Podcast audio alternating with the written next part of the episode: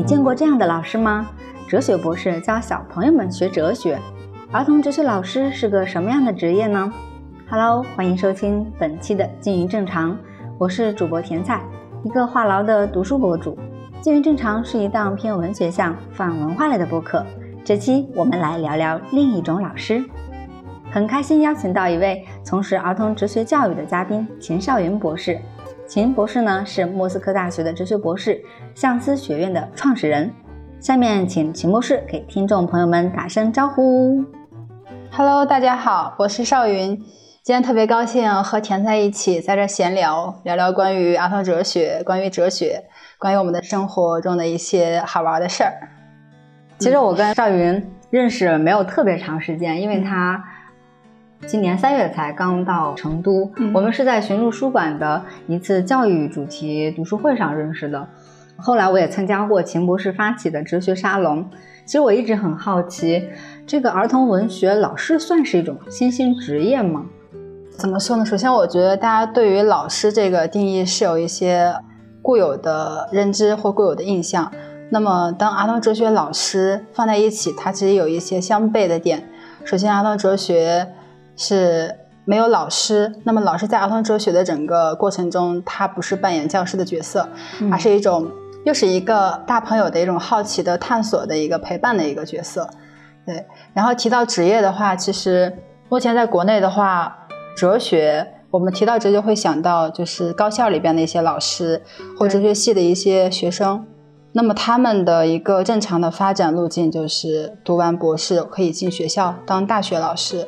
而儿童哲学的话，就是要回到小学，回到幼儿园。在国内的话，的确比较新兴，但是在国际的话，其实已经非常普遍了。对，我看一个杂志的介绍里说，儿童哲学好像兴起，就是它的那个从发展史来看，它兴起也是在二十世纪，就是六七十年代的时候，就是西方那边开始这样传过来的。在我们国内的发展，这个发展时间是大概有。多少年？因为感觉好像二零一零年左右的时候才听过这些东西，之前可能我还太小，也没有特别关注这个领域，就完全不知道，就哲学还可以再走进幼儿园、小学，就孩子们为什么会需要哲学呢？嗯，是这样。国际的话，儿童哲学它起源于呃美国，来自于美国哥伦比亚大学的逻辑学教授利普曼先生，他是在上个世纪六七十年代发起。然后最后发展蔓延至全世界。那么到中国的话是上个世纪的八九十年代。儿童哲学的话，目前在国内已经有三十多年的一个发展历程。那么刚开始引进中国呢，是在云南，云南的南站小学，当时也是一个非常偶然的一个契机。呃，小学里边的老师呢，得知了儿童哲学这个理念，所以就邀请了欧美欧美这边的一些专家或者说学者，然后前来做一些分享讲座，大家一起共创。当时我记得还编了一些教材，然后有进行实践。所以说，在中国儿童哲学的一个发源地应该是在云南。对，这个挺意外的。我还想特别了解一下，就是现在在外国，他们的 就是儿童哲学发展到一个什么程度？因为据我所知，法国人他们是很喜欢哲学的。他们中学会考甚至有那个哲学题，然后我看我感觉挺难去呃回答的，呃，好像是一个需要去辩证的思考，然后有点像是要写一个什么样的一个呃议论文的那种感觉。对，像是在英国、法国、美国，他们的儿童哲学的这种启蒙和教育，有没有了解过？都是谁在做？是这样的，就是刚才你有提到说。了解到法国一些孩子们讨论哲学问题，感觉也非常难回答。其实我觉得这个一点都不意外，因为哲学的一些经典的话题就是那么多，从古至今讨论了两千多年了，也没有人知道这个标准答案或真最正的一个答案是什么。所以它是不分年龄，也不分时代，也不分国家的。那么为什么大家一提儿童哲学，首先想到的是法国呢？是有这么一个原因，就是法国它作为一个欧洲的一个国家，它其实是呃哲学的起源地，古希腊哲学的一个历程的呃承接者，所以它它承接了整个古希腊哲学底蕴的一个基石。那么到法国之后，嗯，法国孩子三岁他就开始有一些哲学教育，七岁的时候你能想象在法国的课堂上，不同的学科老师一定会强调或者说反复的去训练孩子们学会在不同的学科上去问为什么，他为什么是这样子，有没有其他的可能性，就是要把这种哲学的思维、哲学的一种精神，这种向向生活、向不同的不同的学科发问的精神，去渗透在每一个角落。这是七岁。那么到高考呢？法国高考是哲学是要必考的，而且很多问题，我觉得我上次我有看过一个资料。每一个问题都能够让人热血沸腾，而每个问题都是从古至今我们讨论了已经很多很多年，很多的哲学家，包括我们现在的一些生活中或者说学院里面，大家还在热议，就是没有终极答案的。还是回到那个谁在教孩子们哲学是这个问题，比如说像在国内的。呃，做儿童启蒙的这个老师或者说教育者，他们需要具备一个什么样的这种资历？因为我感觉，如果是教小朋友，像是呃不同年龄段的，他有这个不同的儿童心理学，然后教育学的这种这种背景，才可以去从事，比如说教师的工作，甚至是要有什么教师资格证啊，等等等等证件。包括如果是教教哲学的话，那你。授课老师或启蒙老师，他自己的哲学背景要达到一个什么程度呢？比如说本科生，或者说是研究生，还是说呃博士，还是说什么人才能去从事到就这一行呢？嗯，OK，其实你这个问题，换一句话说，就是如何成为儿童哲学老师？是，嗯，关于这一点，我觉得一个核心点就是需要转变观念，转变理念，然后老师需要给自己去松绑。第一点就是现在在。对于儿童哲学老师，他要求的确会比较高。这个老师他必须得有一个最基本的哲学素养，还有必须要有非常开放的一种胸怀吧，开放的一种呃态度。同时呢，他还有组织管理能力，因为我们的儿童哲学课堂是非常非常的自由和发散的。对，然后老师呢，在这种自由发散的过程中，可以接受孩子的挑战，接受孩子的质疑，接受孩子的不守规矩，嗯，不根据老师的思路去回答问题，这种现状。同时，他还能够具有一定的哲学素养的基础，能够看到、能够抓到、捕捉到这个孩子的这句话里边或这个反问里边，他的哲学点是什么？这句话背后的那个更有趣的那个问题是什么？所以对老师要求很高。但是呢，我觉得说难也难，说不难也不难。第一点就是我们现在的，如果说在高校里边或在学院体系里边的哲学系的孩子们，如果说是可以能够。就打破一种传统的路径，去尝试其他哲学实践的可能，那他们就是最好的一一批哲学老师的种子。那么，包括现在在中国的话，在现大厦呃厦大，然后曹老师他们也正在就做着这一件非常具有意义的价值的事情。他就会鼓励自己的学生到不同的学校，有小学、有中学、幼儿园去实践哲学。哲学不应该只存在于书书斋书斋内学院内，对吧？它应该回到我们的生活中，回到我们每天的日行的一个对进程中，这是一方面。第二方面就是关于那么普通的一些呃普通学科的老师，他们如何能用哲学的思维去上课呢？如何也成为一个具有哲学思维、哲学性的一个语文老师或数学老师？这点就很有趣了。就是我们上次上前几周的时候，在这个元音小学做了一场这个阿童哲学的一个分享和培训。那么当时我觉得比较可喜的就是，在这个讲座或分享会结束之后呢，很多的不同学有英语学科，然后有数学学科，有语文学科的老师，他们都会非常积极的有那种热烈的、强烈的感受，说，哎。这堂课或者这这次分享，我听完之后，我最大的感触就在想，我如何把这种哲学思维、哲学精、哲学精神用到我的教学中，和语文结合、数学结合。所以我觉得哲学它是不受限，它的容纳性非常的强，它可以运用不同的学科、不同的人、不同的专业背景，都是可以去渗透的。对，嗯，感觉哲学是个框，其实专业的一些学科都可以跟哲学进行有机的嫁接融合，对吧？嗯，然后而且我也觉得，好像做儿童哲学启蒙教育，其实他对这个从业者的综合能力要求还是蛮高的。嗯嗯嗯。哦，那能不能了解一下你是怎么走上哲学这条路的？因为如果都哲学都读到博士了，大多数的选择还是会进到高校啊等那个其他的那种啊教学，怎么会想到？去做这个，而且还是那个创业，而且创业又选到了，比如说咱们成都，嗯，是这样。我觉得刚才这个问题里边有一个，呃，现在社会或或者又是一种刻板的一种观念吧，就是你提到都读到博士，为什么不进高校？难道读到博士一定要一定要进高校吗？一定要走学术吗？或者说我读博士、读哲学博士是为了进高校？那么这就引出一个问题，就是哲学它是，你把哲学当做一种职业呢，还是它本来就是你生命生活的一部分？那么对我对我而言，当时选择哲学就是因为自己有问题，然后没有人能解答我，然后我就在寻寻觅觅。然后寻找很多很多的，呃，有人请教不同的长者，或者说看不同的书，最后我觉得，只有哲学这个这个这个神殿，它可以，它在它在回答我的问题，虽然没有具体的标准的告诉我是什么，为什么，但至少它在回应着我的内心的一种一种挣扎，或者内心的一种渴求，所以说我就果断的就选了哲学的专业，包括为什么的读到博，也是因为当时研究生读完，我觉得我还没。我还没搞清楚，我还没学够，或者说还没有思考清楚，我还需要再深入、再往下、再走走，那就那就读喽。所以说，哲学对于我来说，它我不是把它当一个职业，或奔着它最后可以成为怎样一个给我提供怎样的一个谋生、怎样的一个职业平台去学它，而是因为我的生命需要它，没有它，我觉得我是困惑的。也正是为什么我能在这个博士论文基本都完成之后呢，我觉得我可以还是做自己热爱的事情。它是我的职业，但它不是一种职业，那是有区别的，所以就不设限，任何任何方式都是可以去尝试的。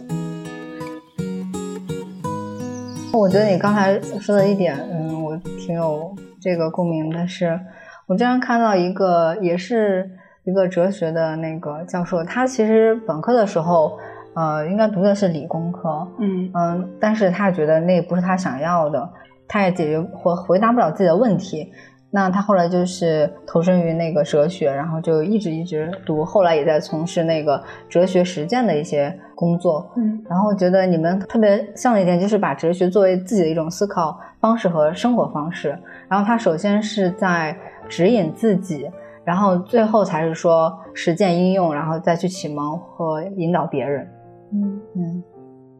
但是也不一定，就是我上次在四川大学有旁听。呃，郑宇老师的一节课，嗯，郑宇老师他是呃心理学专业的一位对专家，然后我跟他聊天才得知，他其实本科还是研究生，他的本专业是哲学，他从哲学转了心理学。我问他为什么，嗯，他说因为哲学解决不解决不了问题，但心理学可以。但有些好多人就是心理学，他刚开始本专业是心理学，最后转了哲学，他认为心理学不能解决这个终极问题，而哲学可以。就是我觉得这都是不同的角度、不同的思维吧，就非常有趣。没有任何一种方式或没有任何一一个学科，它是绝对的。这也是哲学所坚守的，或者说肯定的一种一个基础吧。嗯嗯。尤其是我们又说到这个呃专业的这个问题，因为像是文史哲，就是我们这种人文类型的专业，很多的一个共通问题就是会被问有用和没用。对，包括我们学那个文学的，就是搞文学有什么用？然后这也是可能经常要面对的问题。我觉得哲学可能面临的问题就会呃更 更尴尬一点，那我们的刻板印象会更深一些。我我特别喜欢就从问题去去寻找问题，从问题里边找答案。就接着你刚这句话，就有用和无用。嗯，文学有用吗？哲学有用吗？首先，我觉得这个问题就有问题。为什么呢？一个东西有没有用？这是后人去给他做的一个评判，或者说一个标准的设置。但是，如果如果哲学和文学存在于几千年，它就存在了，而且延续了，而且无无法中中断的，你是否能用有用和无用去修饰它呢？它存在必然有它存在的必要性和必然性。那么，我觉得哲学有用吗？这这个问题是需要去解构掉，它是有问题的。这么问就是不符合逻辑的。那么再回到第二个问题，有用还是没用？这就是一个哲学问题。我们如何去判断一个事物有用还是无用呢？金钱有用吗？金钱在放在一个孤岛上，没有任何的人，没有任何的，就是商业的一些商业商业性质的事情，金钱是无用的。那么一颗苹果，在一个急救的时候，不需要用钱，钱你是买不来，但一个苹果可以救你的命，苹果有用吗？所以，我们对有用的一个评判或有用的一种思考，它本身就是一个哲学问题。而哲学有用吗？这个问题是不成立的。所以以后我觉得可以去解构掉问题，就不需要回答这个问题了。哇，太酷了！因为这是第一次听到，就是从那个问题本身，然后去去质疑，然后再回答的。嗯，学到了，get。还是回到就是我们对哲学，尤其是对我们不太熟悉的儿童哲学，因为成人哲学大家可能还有点认知，嗯但是对儿童哲学，大家可能还是会有一些呃偏见或者是那个误解，就是觉得就儿童或者说孩子们，他能理解到一个呃什么程度？做儿童哲学这个东西是目前是谁谁最怀疑这个，或者说遇到最大的这种质疑和阻碍嗯是什么？嗯，刚才你提到一个，就前面有说到一句话，就是儿童哲学让人觉得就是匪夷所思、不可接受。其实这背后隐藏着一个很大的点，人们无法接受的不是儿童哲学，而是哲学。就是人们会觉得哲学就应该是晦涩的、难懂的，或者说高深的，应该就是属于那些学者专家去研究的一个领域，和我们普通人和我们大众是没有关系的。那么同时呢，哲学也属于非常具有思考力，或者说有非常的，嗯，有深刻思想的人。对于孩子来说更，更就是八竿打不着。孩子是非常幼稚的、无知的，然后也没有思考力的。我觉得这所有的这些点，才是让人们觉得啊，儿童哲学就觉得这这个太陌生了，或者说太不可接受了，想想不通的一个点，就对哲学的一种巫术的一个误解，或者说一个刻板印象。那么，首先我想说的，哲学不应该仅仅存在于一个学院的学，就是院墙之内，或者说书斋书斋专业专业人人群的一个范围内，它应该是属于，它是我们每每一个人的一生的功课，因为他问的问题就是我们生存的基本问题，而每个人要生存，如果没有思考过这些问题，或者说没有尝试去搞清楚这些问题，只是生存的话，那就是这是什么机械人，或者说一种单向度人，对。那么这是第一点，第二点的话就是。我觉得只要是人，他就具有理性思考的能力，而这个能力呢，它不仅不分人群、不分阶层，同时它也不分年龄。那么，孩子作为一个具有完整人格的、可以思考的理性的人，他为什么不能进行思考呢？那么，如果说你觉得孩子无法进行哲学思考，是因为你把哲学思考这四个名词加了引号，然后给他设了限，所以你无法接受儿童哲学。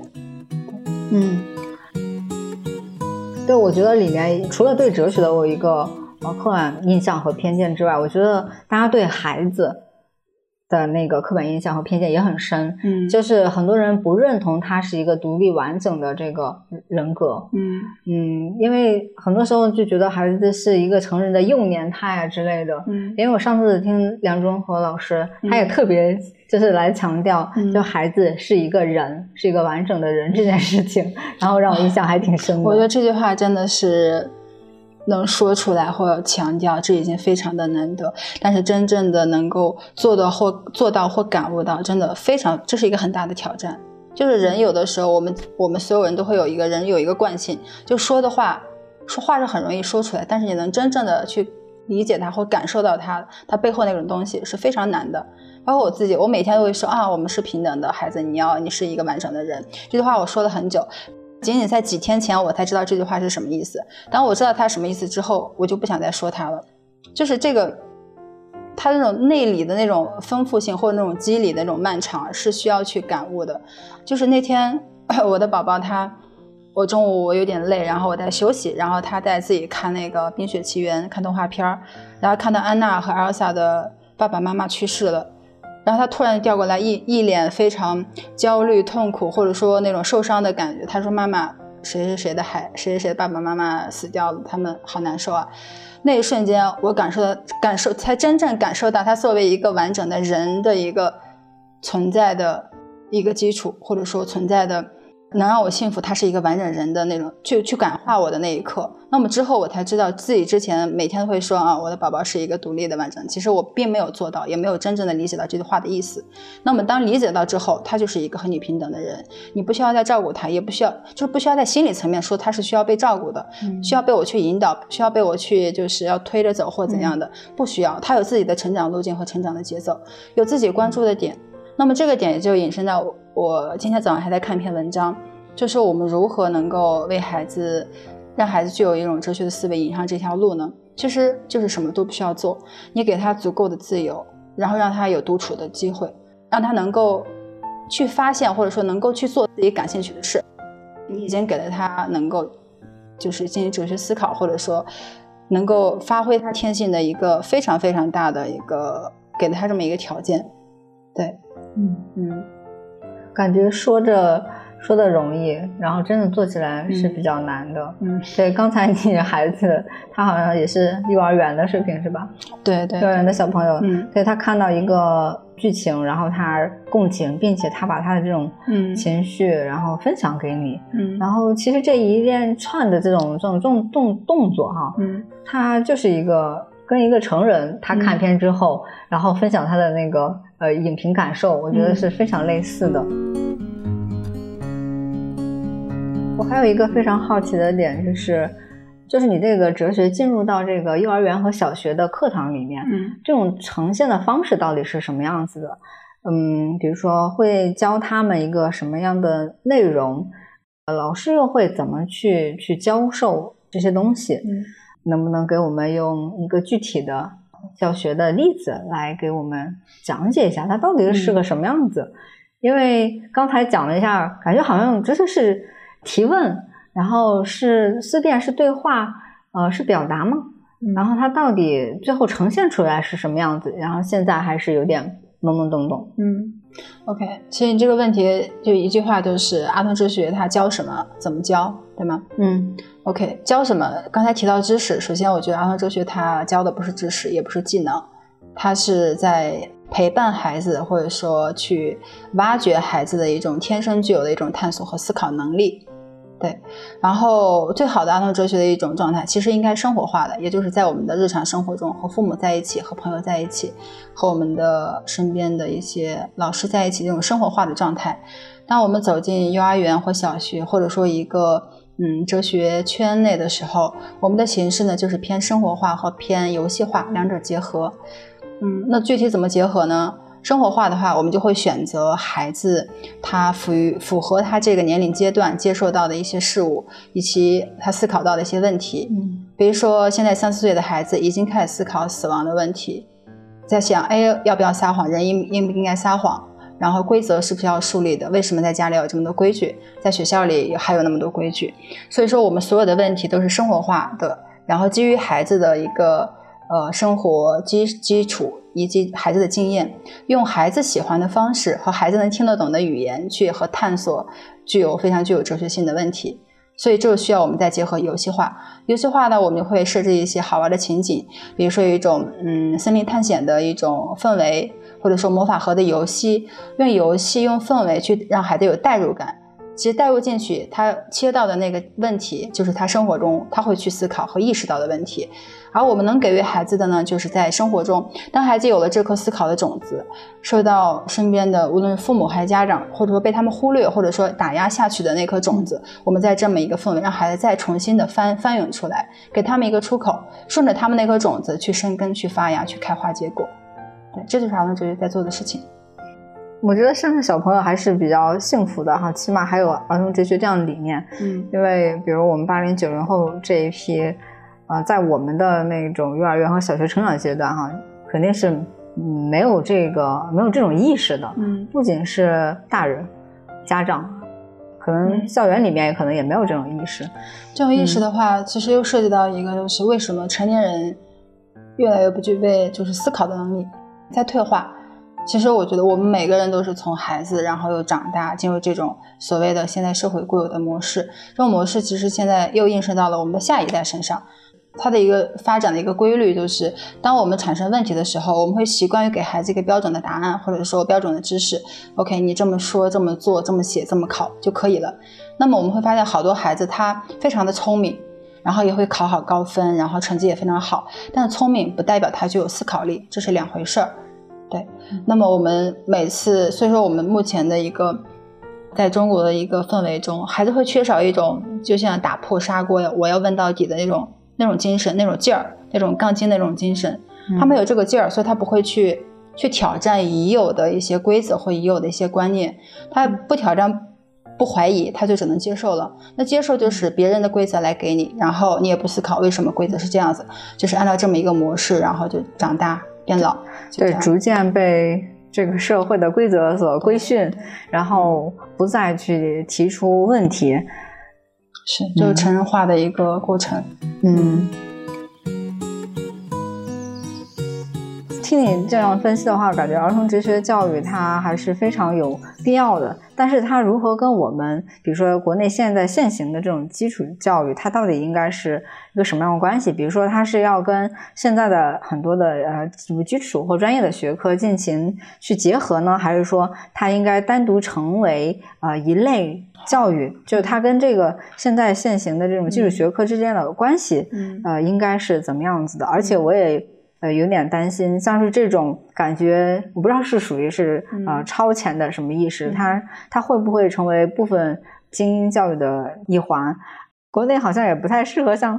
或者说现在不太具备像法国那样成为一个公民教育里面的一环，还没有做到那种程度。不知道你对这个问题是怎么看的？嗯，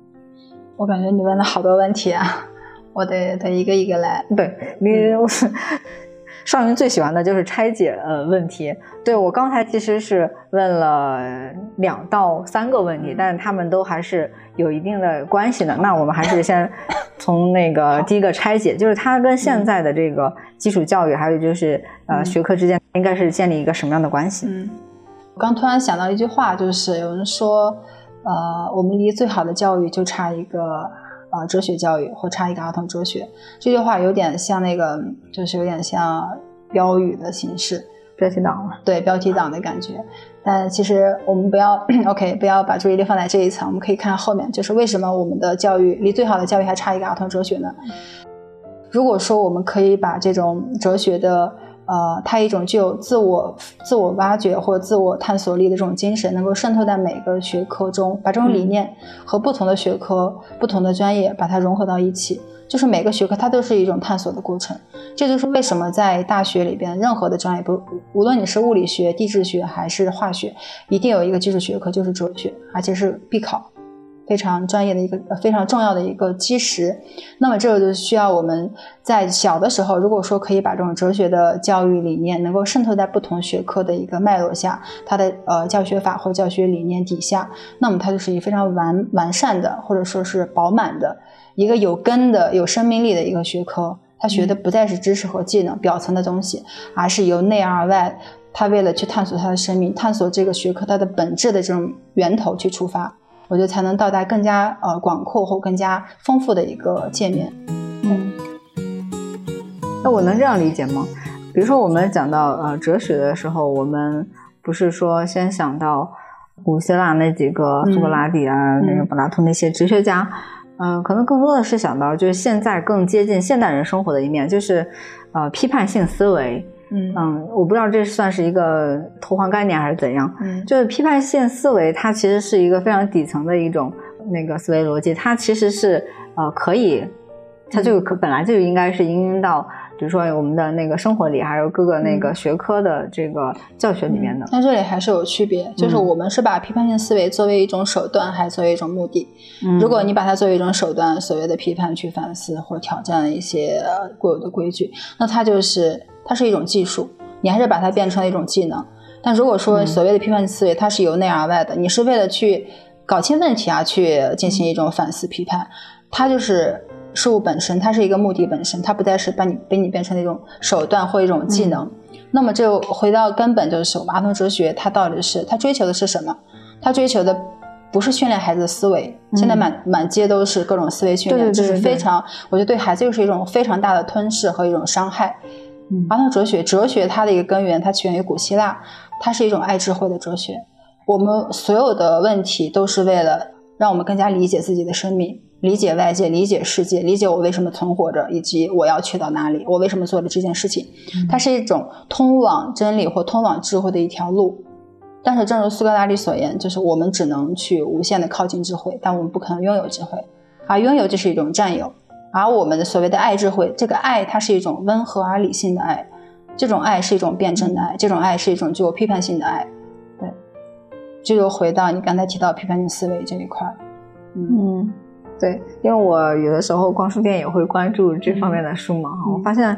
其实，如果是你讲那个哲学的那些大部头或者经典原著，可能真的是很很久那块书架不会有人问津。嗯嗯，但是比如说，如果是提升那个孩子的什么思维哈，某些锻炼叉叉叉思维吧，啊，包尤其是成人方面，他在那个比如说商业和经济学那边，嗯其实你的批判性的那个思维这块儿其实卖的还是可以的。所以我从出版这个方面也是觉得，嗯。嗯，对，大家对哲学啊、呃这种底层思考的关注比较少，然后对那些比如说应用的哈、直接可以用起来，大家还是在那种有用、实用这一层，然后看重的比较多。嗯，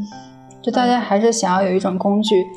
把工具就是我学这个东西得对我有用，所谓的用就是它能够成为一种工具辅助我，或帮我去获得其他方面的一些、嗯。对满足，它是有目的性的，它是一种手段。还有一个刚才一个小尾巴的问题，你觉得它会是部分地区的一个精英教育的一环，啊还是？嗯，你刚刚提到精英教育，就如果我们从现实层面哈，嗯。现在其实能接受儿童哲学理念的，愿意去尝试，而且非常鼓励自己孩子能够有这方面的素养的，的确是一些精英家庭。他们没有了物质的担忧，没有了一些呃外界资本的一些呃限制，嗯而且他们看到了除了资本物质之外，或者说之后的一个需求，之后的一个更深层的一种呃命脉。所以说，就现实层面，现在能够接触儿童哲学或想要去让孩子接受的都是精英家庭。但是呢，儿童哲学，哲学它是属于全人类的，属于每一个人，只要你是一个人，它就是你心里就有一颗哲学的种子，只是我们需要有人去引导它。所以我就说，为什么提到老师，其实我不太喜欢这个名称，我觉得没有、这世界上没有任何一个人可以成为自信的我是他，我是谁谁谁的老师，哪怕是一个成人，难道他真的是孩子的老师吗？老师的角色是什么？老师是一种权威，或者说我我掌握了真理，我把真理告诉你，这本来就是已经是一种，已经是把自己限制或者把自己放在一个非常很高的一个品品品位上。但是啊，哲学它就要反思是否真的是这个样子的，是否老师就具备权威？老师说的话，老师的观点是不值得被挑战的呢？如果说儿童哲学本身就要解构的是权威，所以解构老师这种角色的一种传统的一种印象是他首要做的事情。所以我认为，在儿童哲学的一个路、呃历程中，它是不存在老师这一说的，就是不是老师的老师，这才是儿童哲学的一个陪伴者和引导者。对，就是陪伴者和引导者，你知道这个说法特别像是就是辅导员那种感觉，就是对人生的那种陪伴。可是辅导员还要改作业啊，这个、啊这个我们这个对阿特哲学我们叫苏格拉底。对其实你刚刚才也提到，陪伴者、引导者应该是一种苏格拉底助产助产术助，产术就是助产婆。嗯对我们是产婆，产婆是要生接孩接生孩子的，嗯但是我们接生的是真理，接生的是智慧。但接生出来之后，嗯这个智慧也不产不源自于接生婆，而是源自于孩子本身，这个人本身。刚才提到精英教育，儿童哲哲学它是要打破一种权威性的，打破的就是精英教精英的这个，这又是一种阶层化的限制。嗯对，它是属于全人类，属于所有的孩子，属于我们只要是人，他就应该有这样的一个基底或这样一个素养。包括我们现在做的一些事情，我们走进小学、幼儿园，无论是公立、公立的还是私立的，还是社区，还是一些工作坊，就是面向面向全社会，面向每一个孩子，是敞开的。嗯，所以你比如说，包括你们那个机构现在的这个实践方面，更多的还是比如说，就是在现在成都做一个呃试点，还是说其实也有想说跟呃全国其他地方的也是做儿童哲学教育的这种机构啊，或者是什么，然后建立一些那种联盟啊、联合，然后一起去做更多的这种事情。嗯，首先我觉得，呃，刚才有一个词关于机构，首先我觉得我们不是一个机构，我们是一个、呃学术团队。但是这个学术是带了引号的学术，它打破了固有的学术的一种面貌。我们做儿童哲学，虽然是它是落在地上的，落在生活中，落在孩子身上，但是它一定需要有一种非常呃坚实的或深厚的一种哲学底蕴和专业的一些素养在，它才可以源源不断的去生发。所以，我们是我们目前就是国际、国内都有我们专业的一个哲学导师，为我们一起在做课程的研发和创新。嗯那么现在全国的话，做儿童哲学有，嗯，杭州，然后杭州师范大学的高老师为这一块做了很大的贡献，然后包括呃厦门大学曹老师，还有不同的地方一些上海一些老师，我们会经常有一些交流和互互进吧，就互相去呃有一些好的创意或好的一些从理论层面到实践层面的一些互助。所以我觉得儿童哲学它是属于整个中国教育的一个改革的一个切口。但如果要想把它真正的能够嗯普及开来，能惠及到每一个孩子、每一个家庭，它需要越来越多的人，无论是行业内的、专业领域内的，还是说其他学科的一个全民的一种觉醒或全民的一种意识，只有这样，它才才真正能够落在地上，嗯，才能回到孩子的生活中。然后我们说到这个落地嘛，落地之后，你目前接触到的这个反馈是怎么样的？不管是从呃孩子的反馈，然后家长的，然后老师的，呃，包括是一些学校的，然后这块的具体的反响是怎么样的？能不能介绍一下？嗯，我觉得反馈的话应该分三个阶段，一个是进入到阿诺哲学的氛围之前，当人们诧异听到他们的反应、他们的反馈。嗯。在这个阶段的话，大部分如果说有意识或本身这个校长或者说老师他本或者家长他已经感悟到或者说已经体会到哲学这一层的那种他他的那种精神，他会自然啊，这都是我想要的。因为现在儿童哲学在全国是非常稀缺的，在成都目前只有我们就是相思学院在做这一块儿，他会觉得啊，我终于找到了给我的孩子找到了他需要的一个出口。就比如说，我们有一上次在麓湖这个 A 四美术馆做公开课，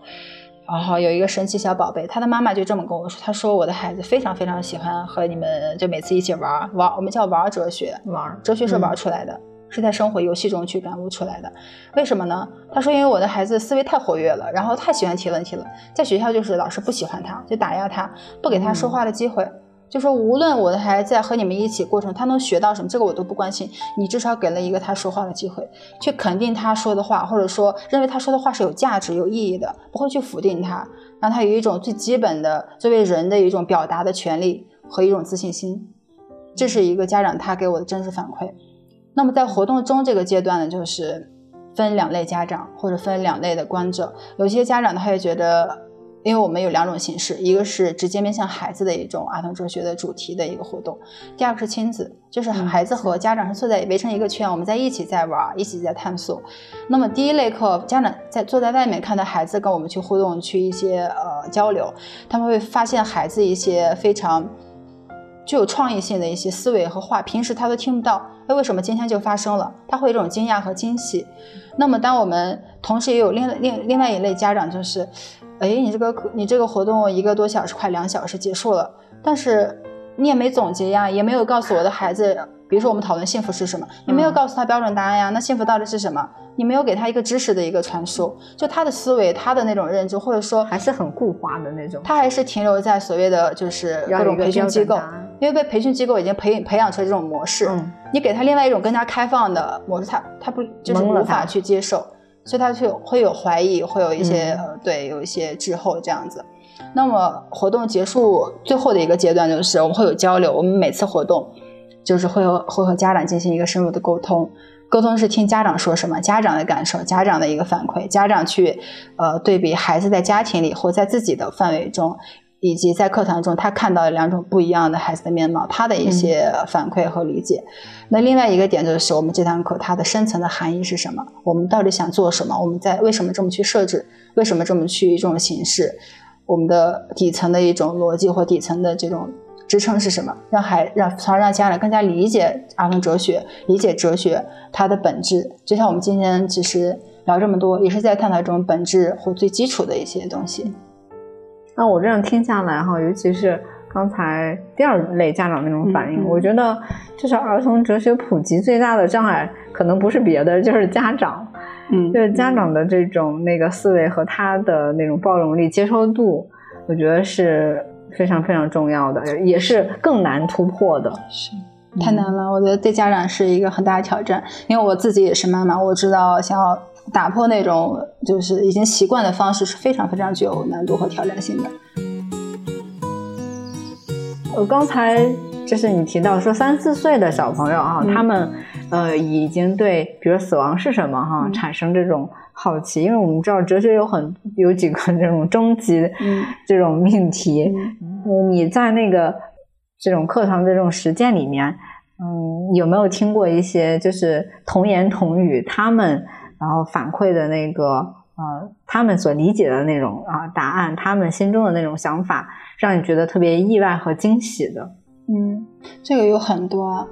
嗯，最典型的一个例子就有很，我可以大致说几个。一个就是我们在探讨这个苹果从苹果树上摘下来之后，苹果还有没有生命？你觉得还有生命吗？嗯，没有了。为什么呢？嗯，我现在是一个大龄的小朋友，我想想看。因为他离开了那个根茎，他跟那个他本来跟树是在一起的，然后他现在只是作为一个果实而存在了，嗯，所以我觉得他没有那个生命力了。嗯，那可是，呃，苹果里边的果核，如果把它们埋在地里边，它又会长出小芽、小树，开花结果。可能我就种不出来，好吧，这问题聊聊天天聊死了，聊死了，聊死了。OK。就是这个问题，就是孩子会提出来，他们会争论很久，而且最后会把这个问题的维度会更加的扩大化。他会提到说，那果核其实是可以种出，又可以种出一棵苹果树，它对它有生命的。但也有朋友说，就是小朋友说的这个苹果在下它会腐烂嘛，时间久了腐烂，它就没有生命了。然后最后我们争论最后会说，它这个苹果它是有一部分是有生命，一部分没有生命，一部分会趋向于生命化，一部分会趋向于死亡化，它是可以结合或融合在一起的。对，这是一个点。第二个点就是关于花，这个是我女儿身上她的一个例子。就有一天带她在花园那儿，就是花园旁在玩嘛，她看到一朵小花，就是很随机的问她：“诶，这个花摘了之后，它是不是就没有生命了？”他说：“是的。”可是它还会，因为它根在嘛，还会再长出一朵花。那长出来的花还是原来的花吗？它的根是一样的，但是你把它摘了，那长新的花，它还是原来那个花吗？然后宝宝说：“它不是了，不是原来的花了。”其实这简单几句话，它背后有一个哲学点，就是关于生命的同一性问题。对，然后还有就是上次我们讨论时间的问题，时间是什么？时间存在于哪里？在钟表里还是在我们的心里？然后我们为什么会感觉就是一种物心理时间和物理时间的一种不同？然后从时间又过渡到一个死亡，死亡过渡到灵魂，那灵魂是什么呢？有个孩子特别的神奇，他就说。我们写的每一个字里边都有灵魂，就是你把字擦了，灵魂也是在的。它为我们的文字赋予了一种生命和一种精神。呃，这个就太 对他他他他的这个讲法都有点像是诗一样的语言对的，太神奇了。当时我们上完课，把孩子的那些金就是非常京剧哈，我们记记录下来，把它串成就随便串到一起。我就当时因为做完活动去吃饭嘛，我就看到，我就那种震惊，震惊到我就想尖叫，因为我从来没有看到这么这么自然的是，就是这么自然的一个诗人的一个呈现。他那个诗歌天生是天生就是诗人，他没有任何修饰，没有任何固板的东西，就非常的自然灵动而真实。然后有一种说法是，孩子是天生的哲学家。是天生的诗人，是天生的那个画家。对，这个再排下去就 对，因为在那个 A 四美术馆，他们那个儿童艺术展里面哈，然后经常会有这个童言童语，然后他们写下的那个文字啊，有的时候真的特别那面墙，我当时也站那看了好久，特别有趣。嗯，对他们理解的生命，他们理解的那个灵魂，嗯，就很触动我们这些。嗯，有一种感觉就是，除了那种欣喜震惊，其实更多的是震惊自己，好像有部分在衰老。是我我也有这种感觉。对，所以孩子在刷新我们，是吧？对对对，然后你会感觉到是一种嗯惊讶，惊讶那些更有生命力，然后他们还在 对思维很活跃的 一零后们，然后也。在惧怕，就是惧怕自己的某种固化，所以我觉得哲学，如果说你真把它当成一种工具吧，我觉得哲学是一个很好的一个，呃，可以打开我们自己心灵，然后重新挖掘我们自己潜能的一个好的，给它加一个引号的工具。我愿意把它当成这种工具。嗯嗯。然后我刚才说到，就是儿童哲学。它的那个发源嘛，哈，本来也是是一个西方，是一个舶来品的感觉。但是哲学这个东西也不是特别陌生，因为毕竟除了西方哲学，我们还有中国的那个哲学。嗯，你在这个实际的，比如说课程的这种呃设计中，有没有考虑说这个西方哲学和东方哲学要怎么去做这种结合。OK，其实我首先我觉得哲学的话，它是不分，但有每个国家有不同的一个，嗯，它人们的一个生存方式，然后又有它的一个呃文化的一个核心的精神。那么这个东西就是它的哲学思维或哲学的样态。但是呢，在这个层面，它是可以分东方、西方、非洲，然后俄罗斯，它有不同的一些特性。但是我们所说的儿童哲学，它不是一种。知识也不是一种文化的一种输出，而是一种作为全人类的一种底层的最基本的这种，作为人的一种底层的思考的一种正常的一种状态。所以，我们传输的不是知识。那既然不是呢，他就可以用这种思维，或者用这种思考力、思考的本能、探索的本能和发问的本能，去对任何的话题，无论是西方的，还是东方的，还是不同国家、不同文化的一些现象、观念，进行一种探索。所以它是相通的，就比如说我们现在虽然选一些经典哲学主题，都是嗯以一种理性的方式去抛，然后去剖析或去呃追问，但是如果回到中国这片土地上，我们也会有就是如何用哲学的思维去进行国学的一个学习，它可以结合的，就是我们不再只接受国学里边提到的啊这个。一些道德的一些观点啊、理念啊，应该怎么做一个正直的人、完善的人，而是要问什么是正直，之后我再来说哦，你是这么说，那这么说有没有其他可能呢？它是一种底层的一种最基本的思考能力，所以它我觉得它是不会在这被卡住，或者说有一种划分别类的感觉。嗯，然后还是再说回来，就是除了羡慕现在儿童可以学哲学之外。那比如说，我们稍微再大一点的，像青少年，甚至是呃成人，嗯，尤其是我，哦，就是我们年轻一代啊，我还算年轻吗？对，Of course，对，就是我们我们现在面临的就是很多热议的词，像是内卷啊、躺平这些非常火的流行词，它可能也是反映了我们这一代的啊某些的，就是心理的呃映射，嗯。嗯，那哲学能怎么？比如说，我又回到这种实用主义了，它怎么去？嗯，比如说怎么去帮助我们，然后过一种更好的生活？包括像是陈嘉映的啊，那那的那几本书哈，就是何为良好生活，还有走出就是唯一。啊，所说唯一真理观，嗯，包括后来像是向标的，把自己作为方法哈，嗯，其实这些在这个年轻人群体里面还是产生了一定的这个影响的，甚至就哲学和社会学这种书能成为畅销书，其实也是代表大家其实对这种东西，嗯，就是剖析自己的这种生存状态，其实是非常关注的，嗯，啊，你有什么好的这种建议可以给到迷茫和求索中的年轻人吗？嗯。如果说对儿童和成人的一个标准定义是从年龄或从活了多少年的话，这个我接受。但如果说一种实质性质的一种定定位定义，这个我是需要去反驳的。对我虽然我现在年龄已经就是过了很多很多年了哈，但是我觉得每个人的心里都住着一个孩子，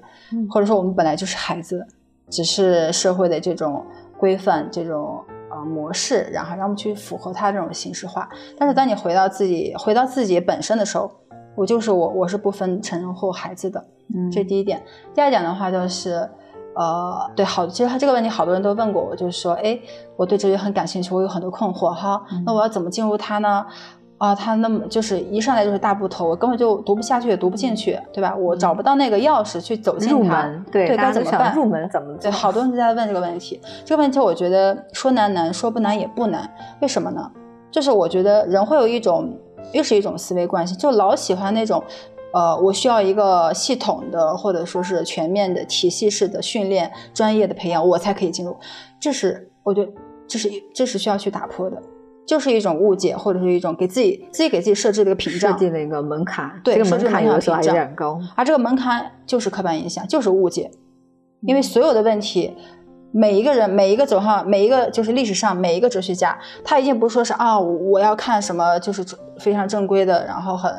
呃理论化的书，前人的所有的研究之后，我才进入哲学。一定是他先自己有了问题，他要解决自己的问题，因为他要活下去啊，那种求生的欲望。这么说有些也许有点夸张，但是一点都不夸张。求生我觉得分两两层，一个是外界的，我要有吃的有喝要活下去；第二是内部的，他他的生命啊，他的精神要站起来，他要活下去，他要解决自己的心理上或精神上的困境，就是起源，就是立足于问题，先找到自己目前最大的困惑是什么，最大的一个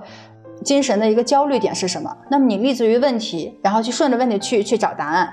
无论是找相关的书籍，找相关的一些人去探索去问，你一定能找到那把钥匙，从问题。然后寻找到钥匙，从钥匙然后进入到相关的一些呃前人是看别人是怎么讨论的，或别人怎么思考的，慢慢就进入到哲学的整个它自然的一个氛围里边，所以不需要给自己设障，然后接受自己的问题，正视自己的问题，这是最好的方式，最好的路径。而第二点你提到的是关于躺平和内卷，这个话题特别好玩，就是我们可以先说说内卷，我觉得从古到今，我觉得。内卷不是今天才有的，我觉得大家一直在卷。难道你不想卷就能不卷吗？除非你生活在一个伊甸园里边，或者说是不需要有外界的压力的那种生存的挤压的那种，你可以不卷。但是不卷的话，又出现一个问题，因为人是一个寻找意义，他他需要有一种意义支撑的一种动物。如果他没有意义，他只是站在旁边看着别人卷，他会觉得自己就一种空虚或者无聊，而这种空虚就是一种没有意义。当一个人没有。做事情或找不到自己意义的时候，他又陷又陷入一种精神的一种呃饥荒，精神的一种危机。那么现在我们正常的生活中，有些人就是家庭是我的意义，我所有的生活，我所有的选择，然后所有的内卷都是为了家庭、孩子，或者说我个人的一些抱负理想。但如果这些都不需要你去就是去支撑的话，那不是不是就没有意义了呢？所以这是一个非常矛盾的话题。那么意义是什么呢？意义，如果说这游戏让我想起叔本华一句话，他说人永远都是在，就是在你满足痛苦的路上，当你满足了，然后你瞬间的喜悦，但接着你又陷入了一种焦虑和痛苦，你要有下一个目标，就是一种像西西弗推那个大石头一样，你循环循环循环，不断的去循环。所以我觉得意义和虚无它是相伴随的，对，它是形影相离的。这个点就是，即使你找到了一件觉得很有意义的事情，比如说我们现在在录着这个播客，录着这个话题，这是都是我们感兴趣的。但是，即使你找到了这个有意义的事情，那它就它就不虚无了吗？有没有那么一瞬间，我做这个事情的意义是什么？它的确很有意义，但是你还是会有那么一瞬间去怀疑它的意义性，或它让你感到一种虚无感。就是这就是人生的真相。我又想到那个，我前几期说过那个，就是家庙的局外人，就是认识到这个生存的这种荒诞。经这么一提，我就想啊，我这些播客的我的意义是什么？别这样，别这样，还得做下去。我我笃定它，我笃定它是有意义的。那起码对对我个人是有意义的。然后如果说能稍微也影响到某几个人、某些人，那那就是属于。额外惊喜，嗯，然后没有特别渴求这些，嗯，我觉得先满足自己，先满足自己对某些问题的追寻。起码我跟你聊天，我，呃，更理解了对儿童哲学是什么，然后哲学对我们到底有什么样的一个影响。我觉得先满足了自己，这是最重要的。嗯。那给那个我们不同的群体，还是推荐一下哲学入门或者是启蒙的书籍吧。然后分别是。呃，比如说适合孩子的，还有就是我们就是家长朋友的，还有就是年轻人们，然后他们想解决自己困惑的，嗯，或者说想了解那个呃哲学的，就是一些入门类的，不要太难的，有没有这种书籍可以推荐给大家？我又想我又想杠你了，就是提到推书这个问题，我之前和我朋友还在那争论哈，就说。我们可以退书吗？退书有意义吗？为什么会这么说呢？就是因为你刚刚提到好几个不同的群体，有家长、年轻人，嗯，然后老师，还有一些青少年，他想要去入门。就每个群体，每个就每个群体是不一样的，群体里边的每个人又是不一样的。而每个人他目前的一个状况，他的心理的一个心理需求和问题的预向，他也是不一样的。而退出这件事情。我就觉得是别人好像做好了一盆饭，然后端给你，但这个饭其实不一定合你的口味。然后就是推，那它的意义是什么？因为我我觉得就是书可以有可以去介绍，可以去推荐，但是也仅仅限于一本或两本。那么一定是我就我现在读的所有的书都不是别人推荐给我，而是我首先产生了一个问题，我对这个话题感兴趣，或者对这一个领域感兴趣，我就去问别人，哎有没有这个问题相关的书。一定是以自己为出发点，自己作为主动探求，是的，需求出发一，定从自己出发，而且知道自己点在哪。如果没有点，嗯漫无目的的去推，或者说漫漫无目的的去进入别人所推荐的书，就还还是一种茫然，还是一种被动。接受，他并没有看清自己到底要什么，需求什么，对对吗？所以你有没有发现，就是我们所有的聊天，回到今天现在要推书，它是一以贯之的。嗯儿童哲学，哲学对于孩子，对于成人，它都是以自己为出发点，去有一种主观能动性，自我的去探索、去获取、嗯去寻找自己需要的、自己感兴趣的，去探索自己的一条路。推书也是一样的，嗯看书也是一样的本质。那也就是说这书推不成了。但是我还是嗯，我就是比较对那个劲儿一上来就是，但是也还是可以推的，嗯，嗯就介绍介绍两本吧，一个是就是家长可以看的这本书，我觉得就是比较呃包容性比较强，而且和我们的生活和孩子和家长联系的比较紧密，嗯就是儿童哲学类的马修斯的儿童哲学三部曲。它里边记录了很多，就是马修斯和他的四岁女儿之间的一些生活中的对话。然后事后呢，然后爸爸又反思啊，这对话里边隐藏了什么样的哲学的一个拷问？他的女儿在思考什么？然后再进行一种反复的一种交流，就和我们的生活是非常贴近的。嗯对，然后另外，如果是成年人或者说青年人，他想要去看的话，刚才你提到那个陈嘉映的《走出唯一真理观》这本书就不错，因为陈嘉映老师他也是推荐，就是他也就是比较推崇哲学应该是一种对话的形式，就像我们现在这样，嗯。它是流动的。这也是为什么苏格拉底他是述而不作的，因为他觉得思想或者说智慧一定是在交流的过程中及时的给予反馈，或者说呃提问，或者说就像扔绣球一样，你扔给我，我扔给你，这样才能够存留。存留的话，它存留是为了让它保持一种流动的状态，因为智慧、真理、探索问题都是它是流，它是它是不是一个固态的形状？它是不断的去变形或不断的去变化生成的一个过程。而如果说我们写下来、记下来，然后看的人、阅读者他是一种理解，或者说他有一种问题，他是无法及时去向这个作者提问，去验证自己的想法和判断或者说思考的。所以我觉得交流的方式特别好，对话的形式。嗯，嗯，我觉得大家可以阅读之后，然后跟那个一一起阅读的人，然后再互相去交流，然后提问。对，也对是一种媒介。嗯，今天非常感谢啊、呃秦博士来我家跟我聊了这么多，而且呢，他是第一个不断的去质疑我问题本身的呃一个嘉宾，然后让我特别的有收获。怎么说？它是可以非常好玩的。然后希望这期呃大家听了之后呢，对哲学改变一些原本的这个刻板印象。然后，如果大家有想对儿童哲学有更多的了解，或者说成都的朋友有想去啊、体验儿童哲学是怎么玩的，可以关注一下秦博士他们的那个团队做的呃公号，叫相思学院。也特别欢迎，就是希望有更多的朋友能和我们一起，就是去探索、交流，然后共创出更多的火花。在哲学这条路上，在儿童哲学的一个探索过程中，能玩出更多的花样，让我们和孩子一起能够快乐的，然后多彩的，然后不走寻常路的去成长、去生活、去感受当下的奇迹和惊喜。嗯嗯，因为教师节快来了，也祝不是老师的老师，对不是老师的老师们教师节快乐。好啦，今天的静于正常就到这里结束了，非常期待你的留言互动。我是主播甜菜，一个话痨的读书博主，你可以在微信视频号“甜菜读书”看到我。感谢订阅收听，我们下期再见吧，拜拜。